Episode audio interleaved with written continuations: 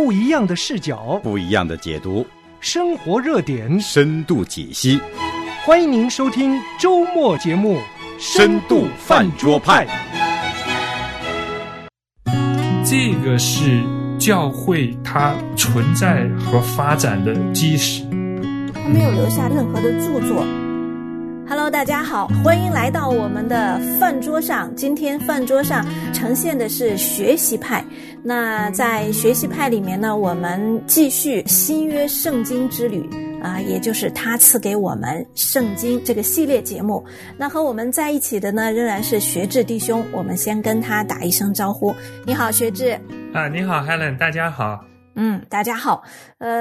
每到这个时候啊，我是非常的开心。因为每次学志到我们中间来带给我们的都是对圣经更深入的了解，更深入的学习。所以我们才是学习派嘛。那在今天呢，学志又会带给我们什么呢？学志。好，今天呢我们继续来讲新约。那今天实际上要讲一个非常关键的题目，可能也是大家非常感兴趣的一个题目，就是新约圣经正典、它的形成的过程。就是大家知道新约圣经呢，这本书它并不是说从天上掉下来，就是中间就包含了27本书。那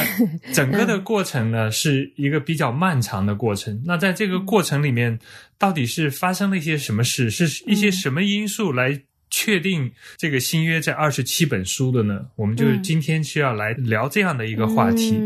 对对对，我觉得这是很重要的。因为我们比如说慕道友啊，或者刚信主的来到教会，我们都会跟他讲圣经是神的话语，是神所默示的。但是圣经神怎么默示的呢？圣经又怎么成为今天摆在我们面前的这一本圣经呢？有时候好像也没多想，也没有多讲。所以呢，学志就继续带领我们吧。对，一般来讲呢，确实教会里面讲这方面的内容不多，而且呢，有的时候我们的讲法因为可能比较简单化，所以有的时候对于一些事情呢，因为不交代的可能不够清晰，所以反而带进来一些误会，大家听的时候可能有一些误解。实际上就是这个话题呢涉及的面非常非常的广，所以大家在听的时候，如果你觉得有些东西好像是你一下子就是接受不了，或者是一下子你觉得难以理解，可能需要再回头去听我们之前讲的一些内容。因为今天要讲的话题跟之前实际上都是有相关的，就新约的读和写，对对对，新约这整个文本的这个形成，还有新约文本的批判，新约这个引用旧约，这些内容实际上对今天我们要讲的正典的形成，实际上都是有关系的。对。那我顺着学志说一下哈，就是如果你想收听我们之前所有的节目呢，你可以到小宇宙播客这个APP 上面去搜深度饭桌派。小宇宙播客上面有我们过往所有的有100多期的节目都在上面。你当然也可以顺着找到我们这个系列节目，就是他赐给我们圣经。好，很好。那接下来讲，对我们一个基督徒来讲，什么是第一位的？就是到底神是我们第一位的呢，还是这本圣经是第一位的？就是有的人讽刺这个我们这些基督徒啊，特别是新教的，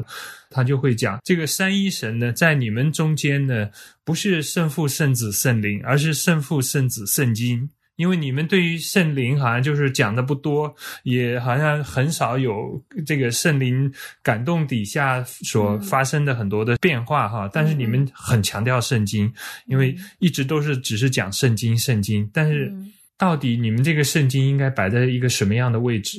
圣经是不是真的摆的是与神同等的那样的一个位置呢？所以这个是对我们来讲非常重要的。实际上圣经本身来讲，它应该是向我们启示和见证这一位神。他是告诉我们这位神，也带我们去认识这位神。你说到这儿，我就想起这个我们的主耶稣在世的时候，他确实没有写过一个字啊，他没有留下任何的著作。而初代教会最开始的时候，他在传的时候的中心其实也就是传耶稣基督他所做的这个事情。没错，就像你讲的，就是一开始是讲耶稣基督这样的一个故事，说有耶稣基督这一位人，他做了什么事情，他成就了什么，我们为什么要相信这位耶稣基督，这个是初代教会最重要的信息，而且这个也是初代教会后来判别，就是说什么样的这个书籍可以放到新约正典里来的一个重要的一个条件，就是说你必须是讲耶稣基督，而且你必须是正确的来讲，而且必须是强调耶稣基督的，这些书籍你才可以放到新约正典里。所以从这个意义上来讲，就是你就知道写作圣经它本身的目的，也就是真的是要见证这位耶稣基督。对对对。那为什么会要有写作的内容，就是因为一开始都是口传嘛，口传那过了一段时间，特别是这些使徒已经过去了，还有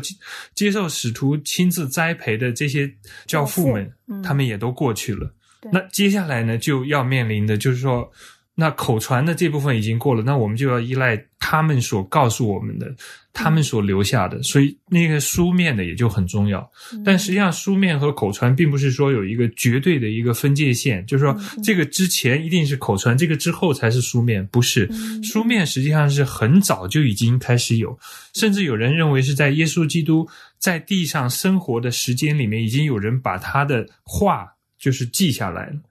所以当时四福音的写作实际上是他们所参考的资料里面有一部分就是把当时写下来的那些耶稣基督所讲过的话作为这个基本的原始的那种素材放进去。所以有的时候教会会就是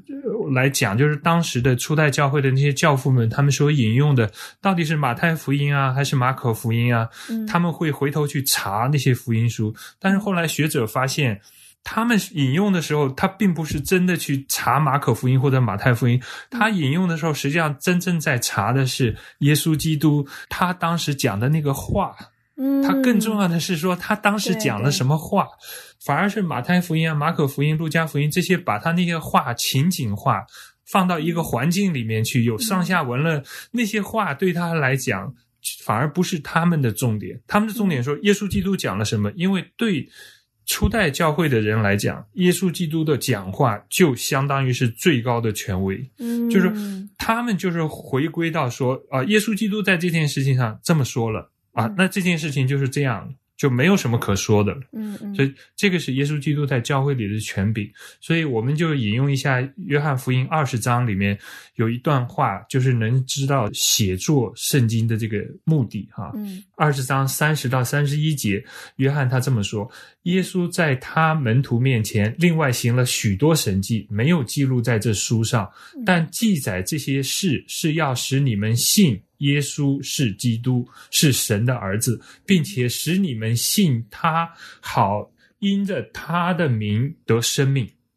所以就知道这个写作的目的就是要让我们是认识耶稣是基督，是神的儿子，而且让我们信这位耶稣，好让我们因着他的名得生命。所以圣经写作的目的就很明确。而且很有意思的就是说，新约教会确实它出现在新约圣经写成之前，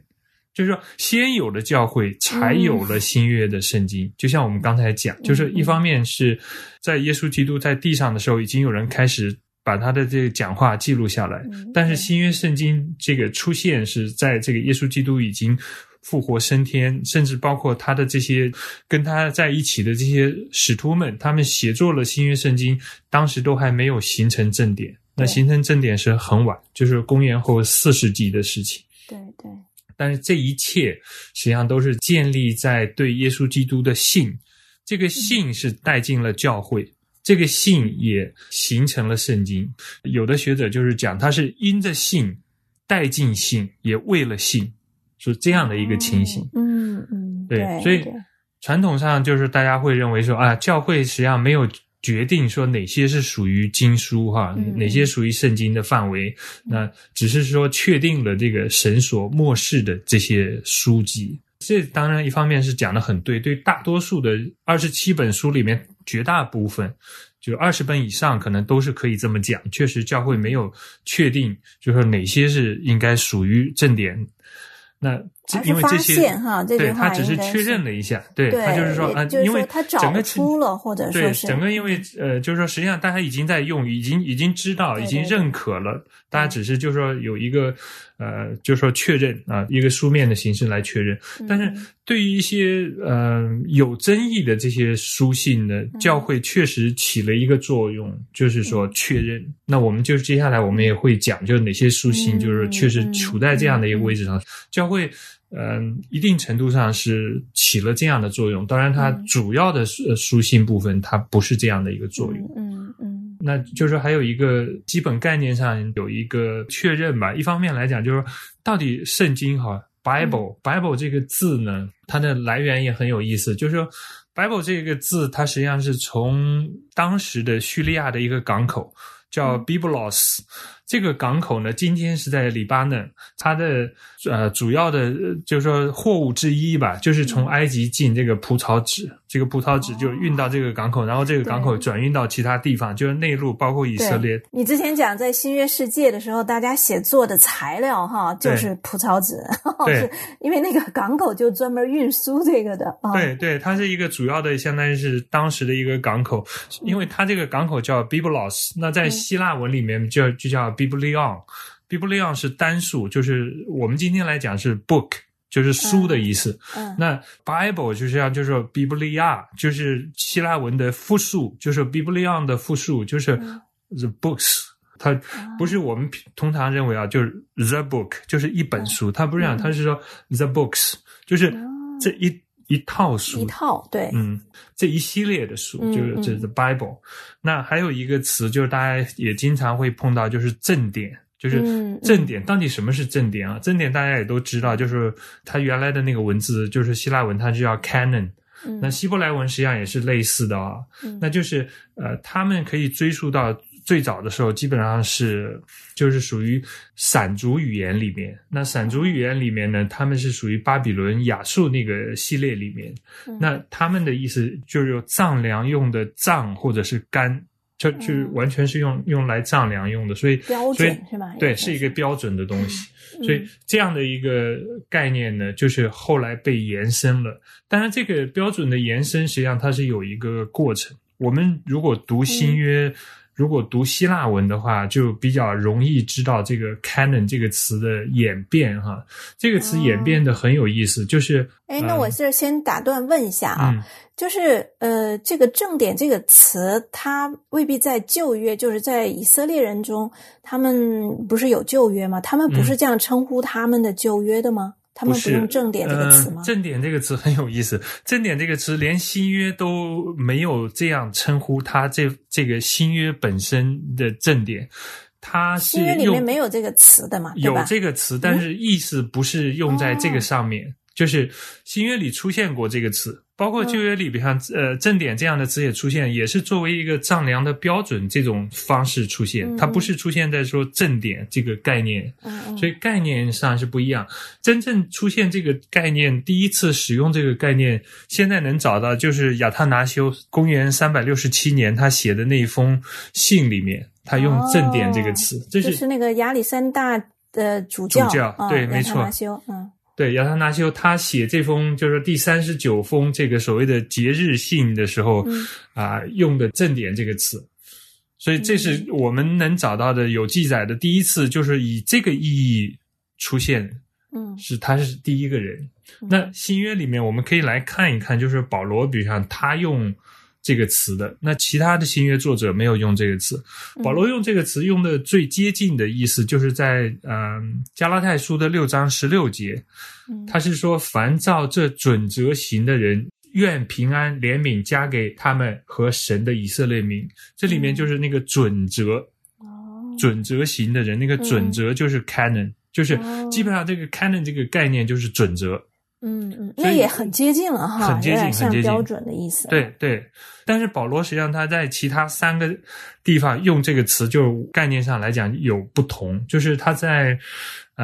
哥林多后书里面10章，他用了3次，就是13节、15节和16节。我就读一下，就是大家能知道那个不同。因为我们翻译的时候没有用同一个字来翻译这个词，所以中文上来讲可能就不太容易一下子抓住。他是这么讲，他说我们不愿意过分夸口，但是我们只在神划定的界限内夸口，这界限甚至扩展到你们那里，我们不靠别人所劳碌的过分夸口，我们只希望你们信心增长的时候所划定给我们的范围也能够因你们更加扩展，使福音得以传到你们以外的地方，而不在别人的范围之内，以别人所成就的事夸口。这里面就是划定的界限，那个界限那个字，还有划定给我们的范围那个范围这个字，就是 canon 这个希腊文，所以基本上就是界限啊、范围啊这个概念。所以你就知道那个 canon 的含义，它基本上是一个准则或者一个范围，一个界限，这个是当时的一个概念。所以用到正典上也是，你就知道啊，画一个范围，说这个范围内的是正典，这个范围以外的就不是。然后它有一个准则的，就是要有怎么样的一个准则，有个标准。对，所以正典化实际上就是确立经书的那个书目，就是哪些书是可以放进这个里面的。所以它是确立那个书目，它不是确立这个书本身，就是每一本书实际上就是已经是经书了。那有了经书以后，然后哪些是算能够放在正典里的呢？这个过程就是所谓的一个正典化的一个过程，所以它是确立了一个书目。所以这个书目确定书目，那没有放进去的，显而易见就不是正典嘛，对吧？对，没有放进去不是正典。但是教会里面哈，就是跟我们今天以为的有点不同的呢，就是有些教会还是把它当成有权威的经典，就是说它在对于教会的日常生活还是有指导意义，然后他还能够在教会里宣读，不光是个人去阅读，还能够在教会里阅读，就是还是有这样的书。那就是不同的教会有不同的情形，我们之后可能你是指在教会的历史发展过程里面，对，甚至在正典确立之后，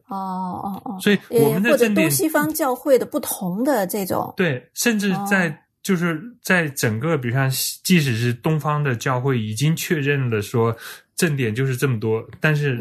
实际上教会里面的实行上还是跟他们有不同。为什么会这么讲呢？就是我们可以看那些所谓的文本，就是我们之前讲，就是我们发现的文本，比如像大家现在都认可公元后367年亚他拿修他写了这封信，在这个信里面他提出新约的27本书，他列了一个书单，那大家实际上就照着这个书单认为啊，从这个时候新约正典就确立了。不错，一方面来讲他是第一个人提出来这样的一个书单，这个书单呢就这27本书，不多也不少，这个是关键，就是不多也不少。之前呢有出过书单比这个书单短，但是呢之后也出过书单就是比这个书单长，就又加了一些东西，它呢是不多也不少。但是呢教会实际上后来所做的呢，一直到公元后1000年左右才真的出了一个抄本，我们今天还能够作为证据说啊，这27本书真正的是正典。因为在公元后1000年之前，我们现在所能看到的抄本很多都还有其他的书，很多的还缺一些书，就是有这样的一个情形。所以教会的实行上来讲和我们就是从这个理论上认为的是有不同步。对，这个不同步可能从一方面也说出来一个，就是有的时候教会的一些决议啊什么每个教会还是根据他自己的需要，他有一些考量，他不是说我一刀切，就是啊，从今天开始就只能读这27本书。那因为当时的书是非常贵的，大家现在想就是你27本书弄在一起很容易，我们就一起就只读27本书，当时的书非常非常贵，很多教会相信就是说他没有能力收齐这27本书，就是他如果按照公元后4世纪的人，他们要找一个，因为当时的教会已经是公开化了，就是他已经不受罗马政府逼迫了，所以他们能找一个专业的抄写员，专业的抄写员抄的比较漂亮。那这样的抄写一本就是27卷的新约的话，需要3万个银币。如果按就说一个银币是普通人，就是没有手艺的普通人一天的工资的话，3万个银币的概念就是一个人100年的工资。哇、wow ！就差不多是你至少两辈子的工资，所以你就知道教会不是说每个教会都那么有钱，对，能够受得了，承受这一笔经费。对对对，我觉得你这种补充很好哎，就是有时候我们特别理想化哈，就觉得好哦，教会认定了，那所有的都已经立马哈就实施这个决议，对，其实不是那样的。对，所以他们用有的时候你就会发现他缺一些书，他没有办法弄全。有的时候呢，他又多一些书，为什么多呢？他可能以前他一直有那本书，他一直还在用那本书，他也觉得那本书对他们教会有帮助。对对对，所以就是说，这个就是基本上在当时来讲，书籍太珍贵了。就是说你即使没有把这本书定成正典，对他们来讲，因为他们已经花很大代价有了这本书，他们基本上都还会继续在用这本书，而且他们也发现这本书对他们可能有帮助。嗯，对。所以这个是一个就是实际和理论一个不同的一个地方，所以我们有的时候我们会一想367年就从这一年开始我们教会里面就只读这27本书，不是这个概念。实际上一直到公元后1000年左右，我们才发现有一个抄本说真正的不多也不少，就用了这27本书。诶，但是这就有一个问题啊哈，对，就是我们知道我们基督教我们教义的发展是建立在圣经的基础上，或者叫正典完全的基础上，那如果在1000年之前都还不见得大家都能确认，那这个教义的发展又是怎样的一个脉络呢？对，教义的发展就很有意思，因为真正来讲，就是像我们刚才讲，就是新约教会的形成是建立在传扬耶稣基督，是传扬他的一个故事，然后传扬耶稣基督为我们所成就的救恩，是建立在这样的一个基础上发展起来的。发展起来之后，它面临很多的挑战，就包括公元后2世纪出现了很多的异端，那这些异端呢，实际上也都挑战我们正统的信仰，就包括所谓的诺斯底主义它就是智慧派这些东西。那教会当时怎么样来应对呢？很有意思，教会当时的应对并没有说我们来定一个正典，就是大家只能读这些书不读别的书那你就没有问题，不是。教会当时的应对是出了一个叫 Rule of Faith， 就是信仰准则，就是他那个信仰准则就是告诉你说我们所信的是什么，如果你不是在我们所信的那个范围之内，那我们就不认可你所信的。是不是有点像使徒信经那种？没错，这是他早期的，就是他们的前身，相当于是，就是我们实际上这个在新约圣经本身来讲，也已经都能看得到的。就是我们也可以讲一讲新约圣经本身里面能看到的这些信仰的这些条款。那因为最早的新约圣经被大家确认下来呢，就是有关耶稣基督的这些故事，就是所谓的这个四福音书。对，那这个是最早。那除了四福音书呢，就是保罗的书信。保罗的书信也非常早，差不多除了他的那3封教牧书信之外，其他的10封书信是很早就确立了。所以他们基本上是从信仰的角度出发的，不是从圣经，比如说我有了27卷圣经我才在这个圣经的基础上发展我的教义，不是。他是说我是要照着我所领会的耶稣基督他所传讲的内容，我们来发展我们的教义。那发展这个教义的过程里面，我们所面对的这些难处呢，我们就需要来一步一步解决。这也就从另外一方面来说明为什么新约正典的完成那么晚，为什么到公元后367年才第一次有人提出来说这些书是应该放在新约正典里，因为在这个之前我们对于教义的那个争论没有结束。我们教义争论结束了才有正典的出现，就是公元后325年那个所谓的尼西亚信经，尼西亚那个大公会议就确认了，就是因为他把这个所谓的阿瑞亚斯就是雅尼主义排斥了，那我们才开始有就是说很确认我们的教义了，那从这个基础上我们才开始真正的发展了，就是发展出来正典应该是包括哪些。所以这个也是可能还有一个原因是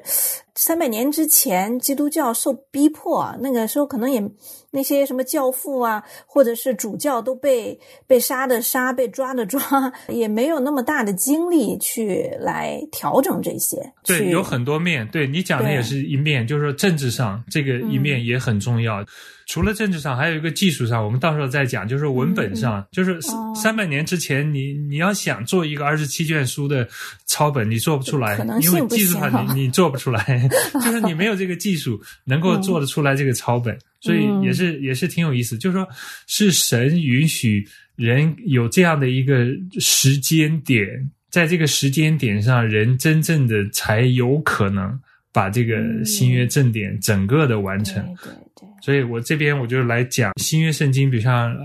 保罗的书信里面他怎么讲这些我们最基本的教义。那这些最基本的教义可能大家就是平常就是大家实际上可以记下来，可以背下来，就是罗马书的10章9节，你若口里宣认耶稣为主，心里信神叫他从死人中复活，就必得救。这个是一个很重要的教义。然后哥林多前书15章，我当日所领受又传给你们的最重要的，就是照圣经所说，基督为我们的罪死了，而且埋葬了，又照圣经所说第3天复活了。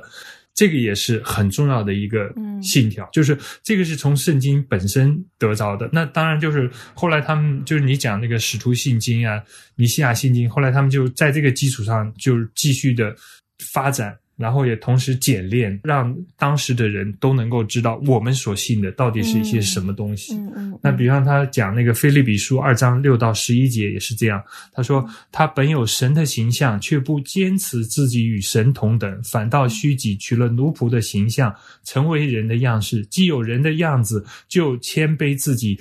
存心顺服，以至于死，且死在十字架上。所以神把他升为至高，又赐给他超乎万民之上的名，使一切在天上的、地上的和地底下的，因耶稣的名，众膝都要跪下，众口都要宣认耶稣基督是主，归荣耀给父神。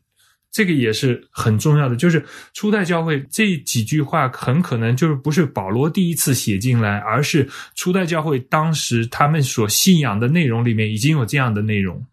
所以是保罗是摘了他们所信仰的，就是把它写下来。所以你就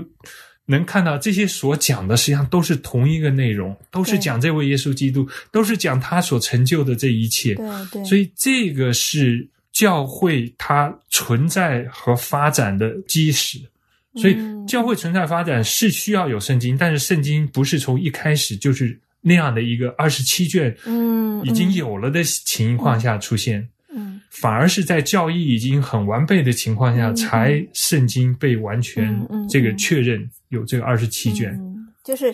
有点像基督论哈，就是如果我们今天用神学角度来讲，实际上在没有这个27卷圣经之前，实际上基督论其实早已根植在教会的宣讲当中了。对，没错，而且这个是教会有别于犹太教的地方。对对，因为当时的教会实际上就是他们就是要确认，就是说我们所信的这一位越来越看，因为他们当时只有旧约，他们平常读的时候都是旧约，但是